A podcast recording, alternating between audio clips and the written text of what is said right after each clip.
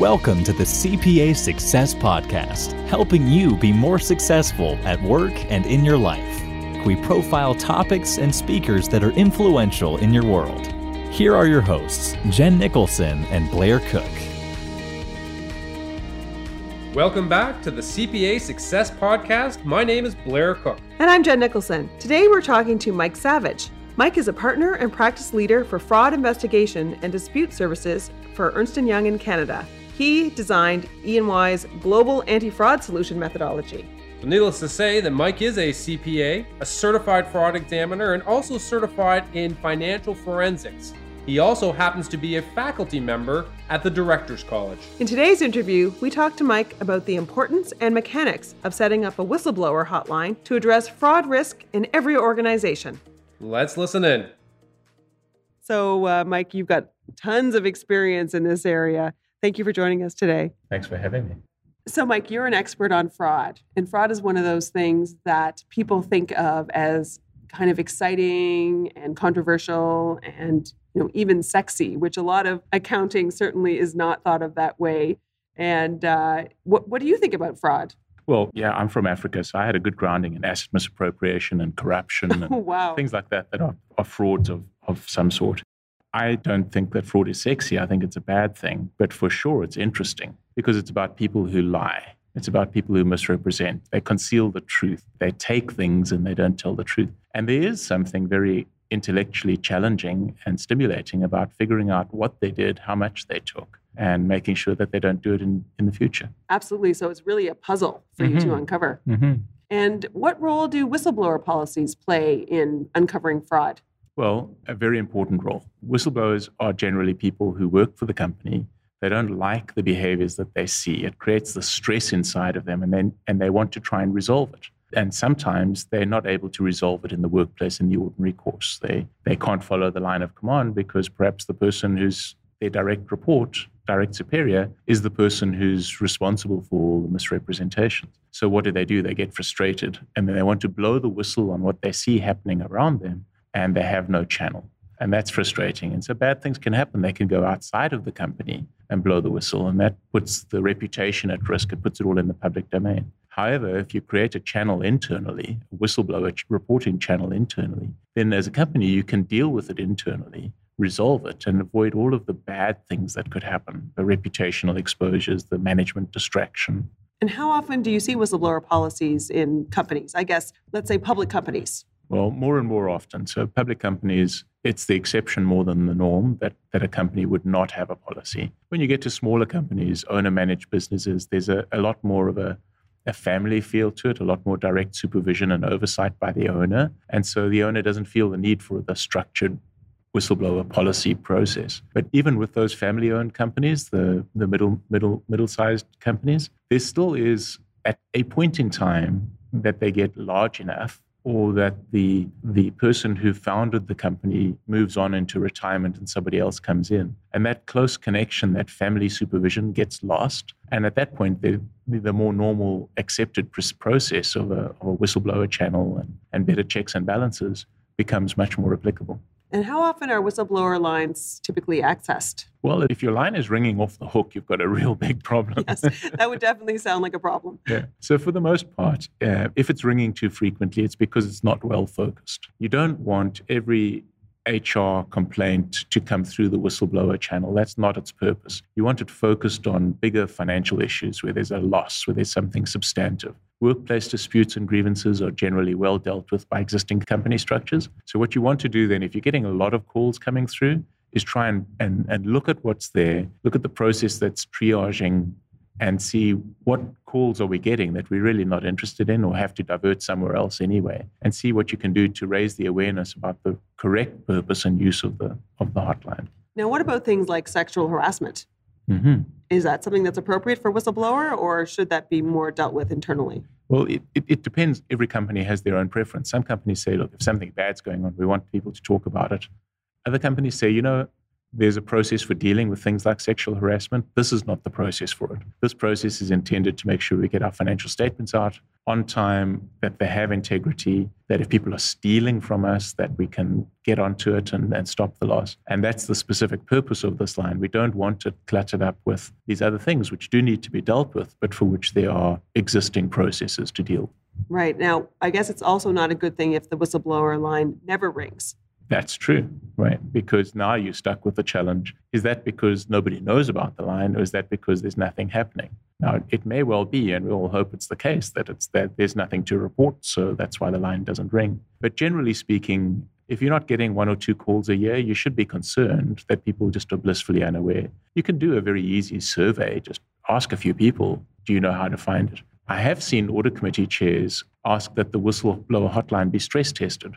So somebody would phone it, and then the audit committee chair would see how long it took for the message to get to his or her ears. That's a good idea. And I think that's quite a good idea, right? Because then you get comfort that the process works.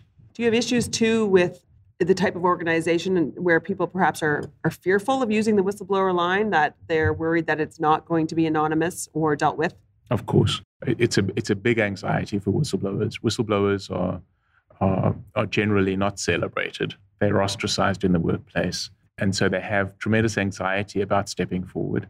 They've already decided they don't want to step forward to line management. So they, in a sense, they've already made their decision. And so the importance of whistleblower protections to them is massive. It needs to be documented, needs to be communicated, and there needs to be some substance to it. You know, 10, 15 years ago, people would receive anonymous complaints and not investigate it. Because the thinking was, well, if you're not prepared to stand up and identify yourself, well, why should we take the trouble to investigate it? Right. I think we're past that now, but still, you know, whistleblowers do need the protections of anonymity, knowing that they're not going to lose their jobs. Even with the anonymity, often the very nature of the complaint makes it clear who's responsible. Because the person would have made some noise previously about the issue, would have been rebuffed, but would be identifiable through the nature of the complaint. Right, exactly. And I guess in some cases, the whistleblower actually ends up being celebrated. We look at Enron, for example. Mm-hmm. Yeah, which is, I would say, unusual and a little counterintuitive. People get confused. Is your loyalty to the people you work with, or is your loyalty to the company? And whistleblowers, very often their loyalty is to the company, but the people they work with feel rejected. Right. Feel that you've, in a sense, let the team down. But the team is defined as the people they work with rather than the corporation itself. Right. That's a difficult situation to be in. So we're talking about whistleblowers primarily as employees of a company, but can whistleblowers be suppliers or customers as well? Oh, absolutely. So if you think about whistleblowers, it's somebody who's seen something wrong going on and wants to bring it to the attention of the company. For good reasons, most companies, I would say it's the norm, make their whistleblower line available to employees. But increasingly, we are seeing a reach out to a more public forum. So sometimes it's to suppliers, vendors. Sometimes it's more broadly to the public. They just post the line on the website and are open to receiving complaints that way. It's a choice that's very personal and individual to individual companies. One company I did see put their whistleblower hotline number onto the monthly statement of account, which they then circulated out to all their different customers. Well, that sounded like a great idea at the time. They got an awful lot of complaints from customers on their whistleblower hotline. I can imagine it probably is not the best avenue to deal with those types of complaints. Right. And when you look at a whistleblower hotline, what is the best mechanism to use? Email, phone? Mm-hmm. What do you think, third party or internal? Sure. Well, there's a few things to think about. One is the channel. In other words, do you use a phone? Or as accountants, we would say documents are the key to success. If you get a whistleblower complaint because somebody says they heard something, that it's very hard to narrow it down, which part of the company, which team of people, and so what time is affected, which accounts are affected. So it becomes hard to run it to ground. Whereas if you receive a document, you've got a good thread to pull on. You can find the document. It identifies the group of people, the transaction, the type. You've got a good thread to pull on. So most successful whistleblower hotline operators or channels would have a facility for documents to be submitted in addition to a voice call. So I think that would be for sure a leading practice. And then in terms of internal or external, it depends. I say the whistleblower hotline is the channel of last resort. It's the last thing that you have in place, your last safety net before somebody goes out into the big wide world and says something public. Right. So you need to build it assuming that people have tried the other channels that are available internally. They can't speak to their supervisor. They don't want to speak with HR or the directors or senior management directly or general counsel. They've already chosen not to speak to somebody in the company. So if you are going to put out a whistleblower channel that leads to somebody in the company, your chances of catching that are diminished somewhat. Whereas if it's a complete third party with a good reputation, an outsider to the business, the process is very transparent, there's lots of assurances from the third party that the voice won't be played back to management, I think that improves your chances of getting a successful whistleblower complaint captured rather than lost through that safety net and out into the big wide world. That makes sense. And there are lots of providers whose sole purpose is to do that. I mean, they'd probably get very upset. I'd say it's commoditized, but you can get very reasonable, simple operations, and you can get very sophisticated 24/7 multiple language. And it's a very competitive market, and the prices are really not that large in comparison to the consequence of something not being reported effectively and the damage that could do to the company. And who do you recommend that a whistleblower complaint goes to within the company? Well, again, the more independent, the better. You certainly don't want it going to the very person against whom allegations are being made, because that's not a recipe for success. No. Right? Generally speaking, senior management or somebody who's in a dotted line function, general counsel, HR, internal audit, those would be good people to include. Many companies ask for two people, right? So the complaint would go to two, not necessarily because they don't trust one or the other, but because one might be away or be very busy, and you want to make sure that the complaint is responded to on a timely basis. One leading practice that we have seen is that where there's an allegation against the top of the house, the chief executive, the CFO, the chief operating officer, those are complaints that are most likely to be suppressed by management. And so the board of directors often does ask that sort of complaint gets escalated to somebody. And the audit committee chair is the most frequent person that would be designated to receive a complaint about misbehavior by the chief executive or the CFO.